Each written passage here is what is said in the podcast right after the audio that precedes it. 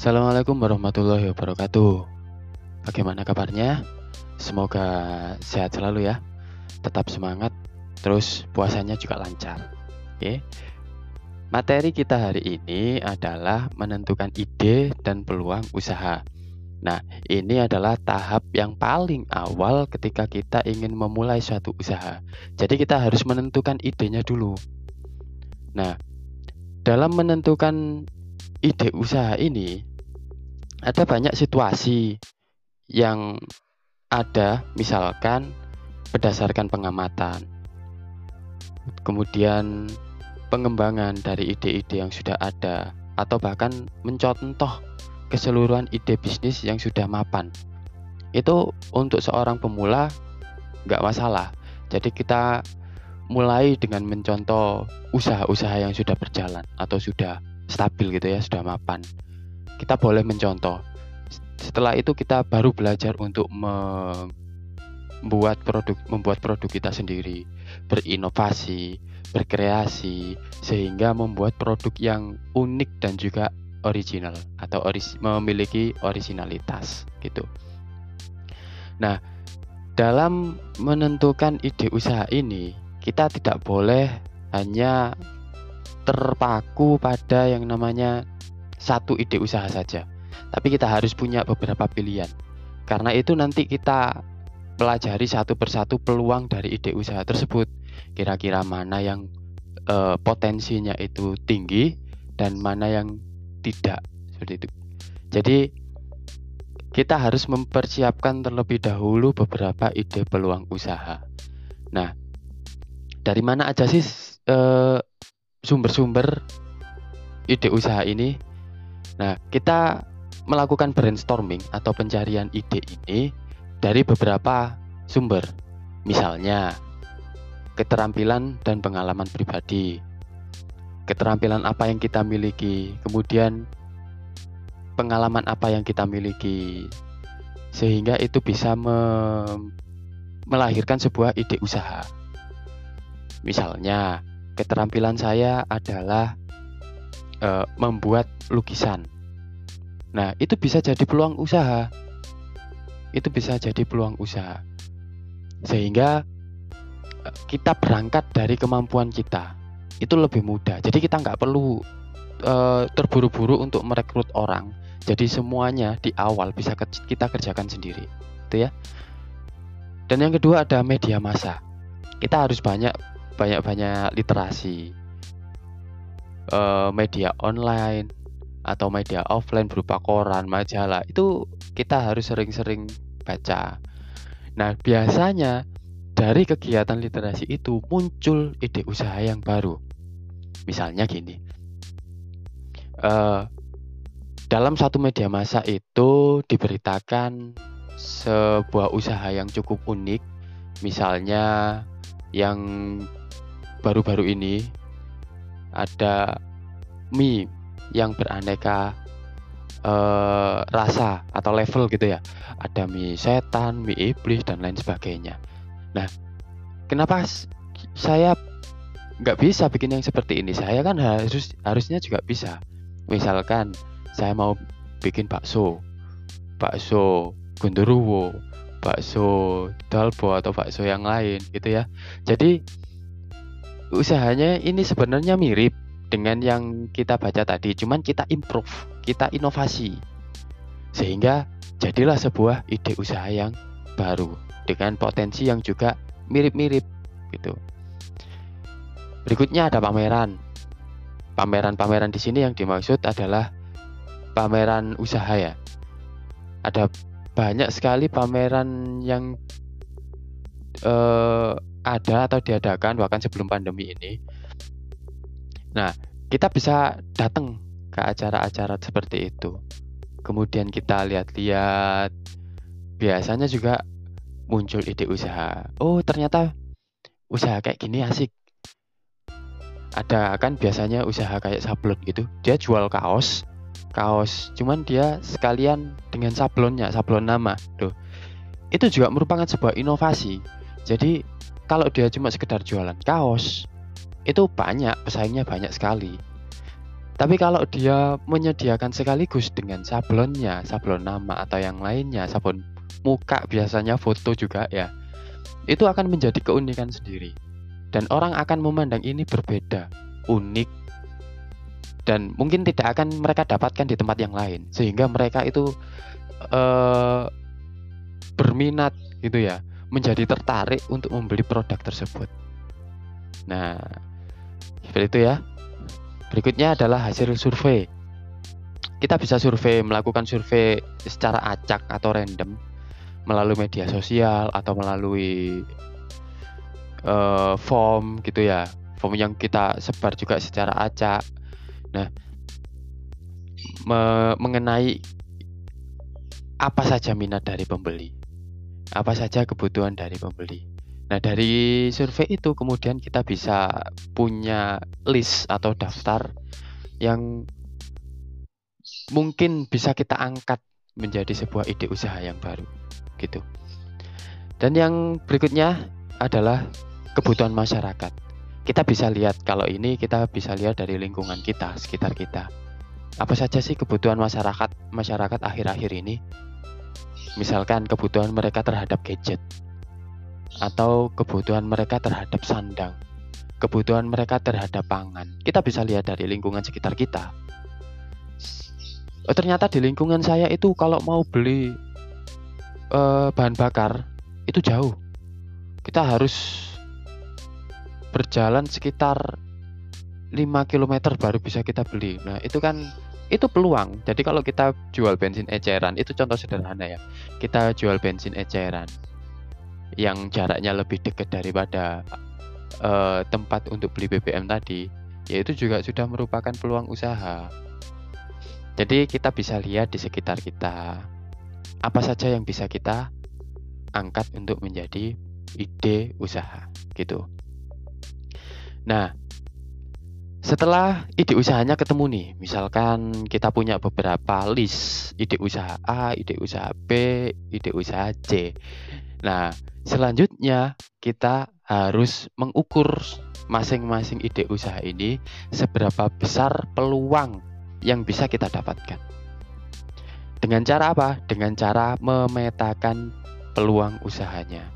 Nah, salah satu metode yang bisa digunakan untuk memetakan peluang ide usaha ini adalah metode analisis SWOT.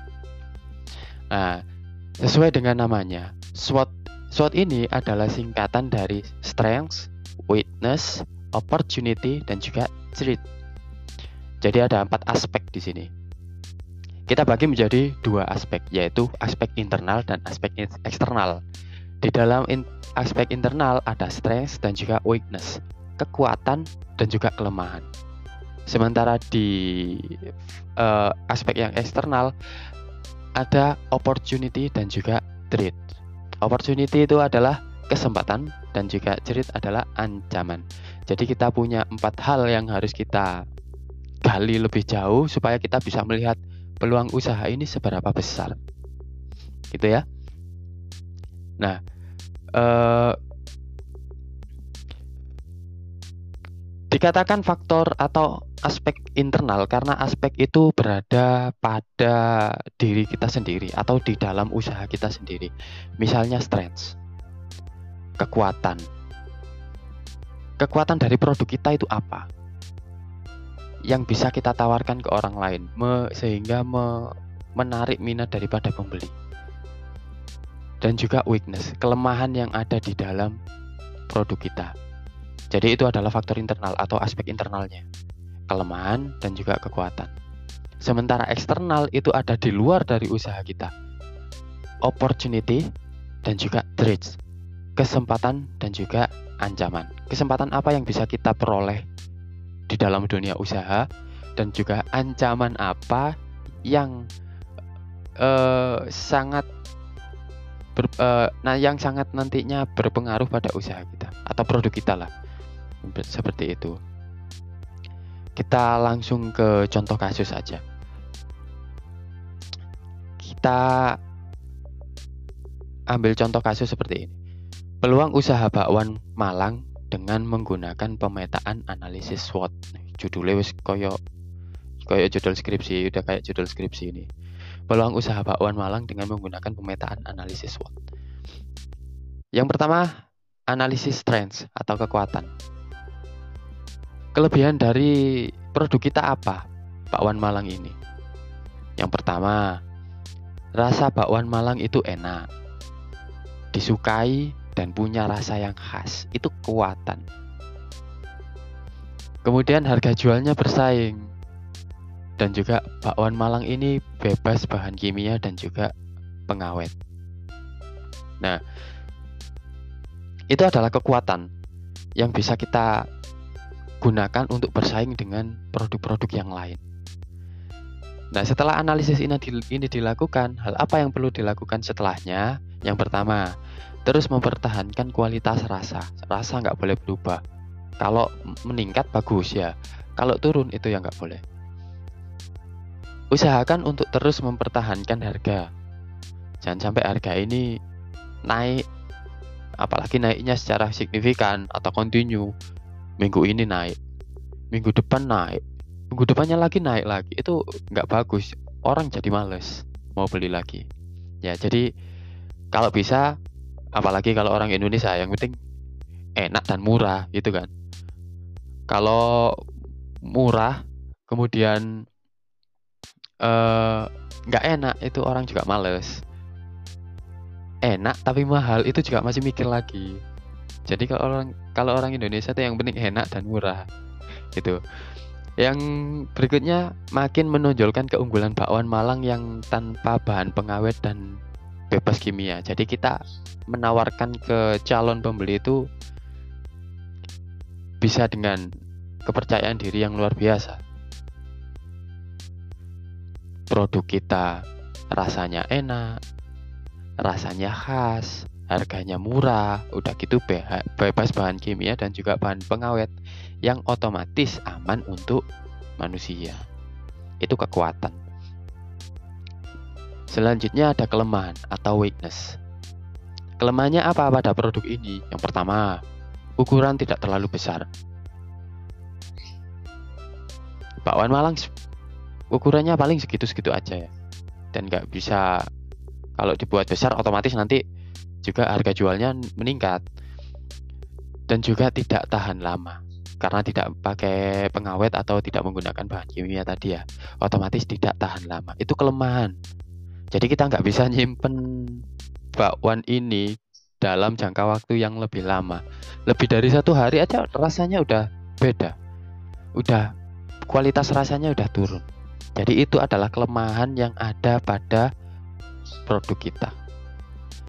Lalu hal apa yang perlu dilakukan setelah analisis? Yang pertama, tonjolkan bentuk bakwan yang indah dan unik sehingga meskipun tidak besar tetap bisa menarik minat pembeli. Jadi pembeli itu lupa kalau bentuknya itu kecil. Karena pembeli sudah terlebih dahulu terlebih dahulu teralihkan fokusnya pada bentuk yang unik. Ya, pada uh, tampilan yang indah.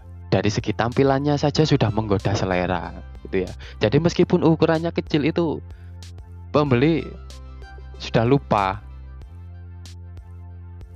dia nggak nggak nggak terlalu peduli lagi sama ukuran sudah itu dan juga memperhitungkan jumlah produk yang dapat dijual dalam satu hari sehingga tidak bersisa karena kalau lebih kalau disimpan ini juga rasanya juga nggak enak ya kualitas rasanya menurun. Jadi kita bisa untuk mengatasi kelemahan ini kita bisa memperhitungkan kira-kira sehari itu lakunya berapa porsi atau lakunya berapa kilo atau pelakunya berapa biji itu bisa kita perkirakan. Sehingga uh, dalam keadaan sepi pun itu masih habis. Atau paling tidak kalau bersisa dikit itu masih bisa dikonsumsi sendirilah supaya tidak mubazir. Nah, jadi jangan sampai hari ini laku, misalkan hari ini laku 100 porsi gitu ya. Terus karena laku sekali, besoknya kamu nggak mikir untuk uh, peningkatan jumlah produknya terus kamu bikin 500 porsi itu kan terlalu banyak. Jadi sedikit demi sedikit aja untuk mengukur itu. Hari ini laku 100 porsi dengan cepat.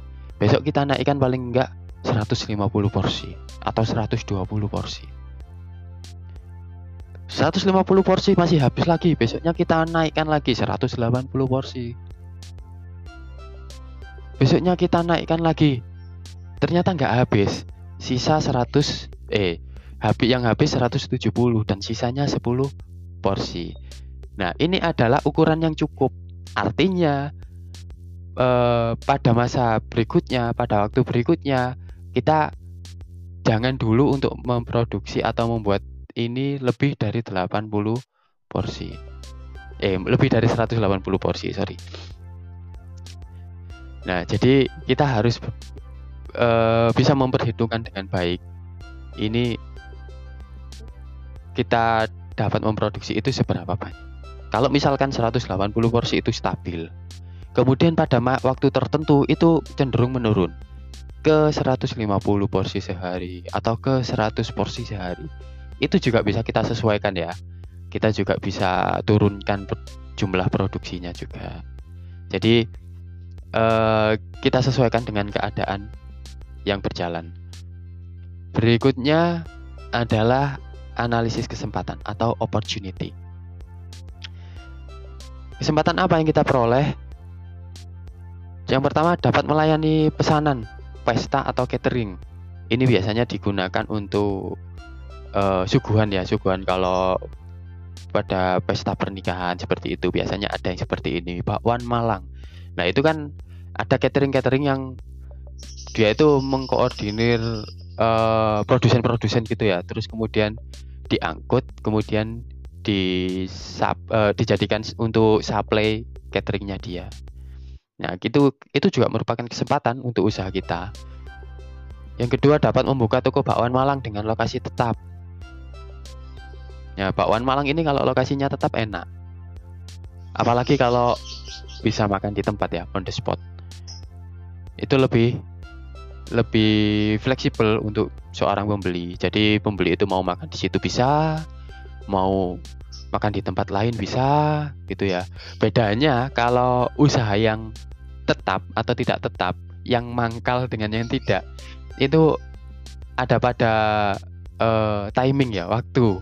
Jadi misalkan kalau ada pembeli biasa beli bakwan yang dia itu keliling, jadi tidak menetap pada satu, satu waktu dia mendatangi tempat di mana lokasi dia itu mangkal. Kok ternyata nggak ada? Ya ini kan menimbulkan dua spekulasi. Yang pertama, bakwannya memang belum datang, orangnya belum datang. Ya, yang kedua, orangnya belum buka. Lain halnya dengan kalau usaha kita itu menetap. Kalau usaha kita menetap, tutup biasanya buka jam 10, tapi masih tutup. Oh berarti dari ini dia nggak buka. Nah, bedanya ada pada timing dan juga uh, memudahkan orang ketika mencari itu aja. Lalu hal apa yang dilakukan setelah analisis ini? Yang pertama, mempersiapkan dan mulai menawarkan bakwan Malang pada catering yang membutuhkan. Kita tawarkan aja. Ditolak atau diterima itu urusan belakang. Yang penting kita tawarkan dulu. kita tawarkan dengan tentu dengan harga yang terbaik karena catering itu juga nyari untung ya. Jadi kita tawarkan dengan harga yang terbaik. Meskipun murah, tapi kalau jumlah order atau jumlah pesanannya itu banyak, kita tetap dapat untung yang cukup kan. Jadi kita harus pertimbangkan antara harga untuk konsumen secara langsung atau harga untuk penjual berikutnya atau tangan berikutnya gitu kita harus bedakan. Mulai membuat rencana untuk membuka usaha bahkan bakwan Malang ini dengan lokasi yang tetap. Jadi tidak harus beli ya, bisa sewa terlebih dahulu. Sewa satu tahun, sewa dua tahun, seperti itu. Sewa dalam waktu singkat, kalau bisa ya, enam bulan misalkan. Kalau ada enam bulan, itu sudah cukup. Untuk apa? Untuk mengukur Kira-kira kalau jualan di sini itu seberapa besar peluangnya untuk laku? Tempatnya itu kan menentukan strategis atau tidak. Itu juga menentukan. Jadi bisa dikatakan itu untuk masa percobaan 6 bulan laku atau tidak atau rame atau enggak itu jadi yang penting tetap menetap dan tidak berpindah-pindah. Itu lebih enak. Yang terakhir yaitu treat atau analisis ancaman. Ancaman apa sih yang ada pada usaha ini? Yang pertama makin banyak pesaing muncul jika bakwan laris. Pasti pesaingnya pasti banyak. Kenapa? Karena bikin bakwan itu juga cukup mudah. Nyari tutorial di YouTube itu banyak sekali. Ya nyari nyari tutorial bikin bakwan bikin ini bikin itu banyak sekali. Jadi kalau terlihat laris orang jadi pengen ikut you know. eh, jualan bakwan laris yo. Mungkin saya mau jualan bakwan juga. Nah jadi pesaing ini banyak muncul jika bakwan itu laris kemungkinan yang kedua adalah ancaman yang kedua adalah kemungkinan dapat jatuh-jatuhan harga karena pesaing yang semakin banyak ini harga menjadi semakin jatuh. Gitu ya. Nah, hal apa yang dapat dilakukan setelah analisis? Yang pertama, mencari pelanggan sebanyak-banyaknya. Artinya orang yang loyal, pembeli yang loyal, meskipun banyak banyak penjual di sana, yang menawarkan produk yang sama, harga yang mirip-mirip, tapi pembeli itu loyal. Pengennya belinya ke kita aja. Itu pembeli yang sulit didapat. Jadi kalau kita bisa dapat pembeli semacam itu, aman sudah. Aman. Kemudian mempertahankan kualitas dan jangan sembarangan menurunkan harga atau menaikkan harga karena pesaing yang ketat kalau harganya kita turunkan pasti pendapatan kita juga ikut turun. Kalau harganya kita naikkan pembeli akan mikir dua kali kalau mau ingin kalau ingin beli produk kita. Jadi apa yang paling bagus? Yaitu tetap mempertahankan kualitas. Mempertahankan kualitas dan juga cita rasa. Apalagi kalau cita rasanya unik ya. Eh, kalau rasanya unik Meskipun di sana banyak penjual yang serupa, tapi rasanya tidak bisa seenak atau seunik produk kita. Itu adalah sebuah solusi untuk mengatasi ancaman ini. Gitu ya. Saya kira cukup untuk pertemuan atau materi kali ini.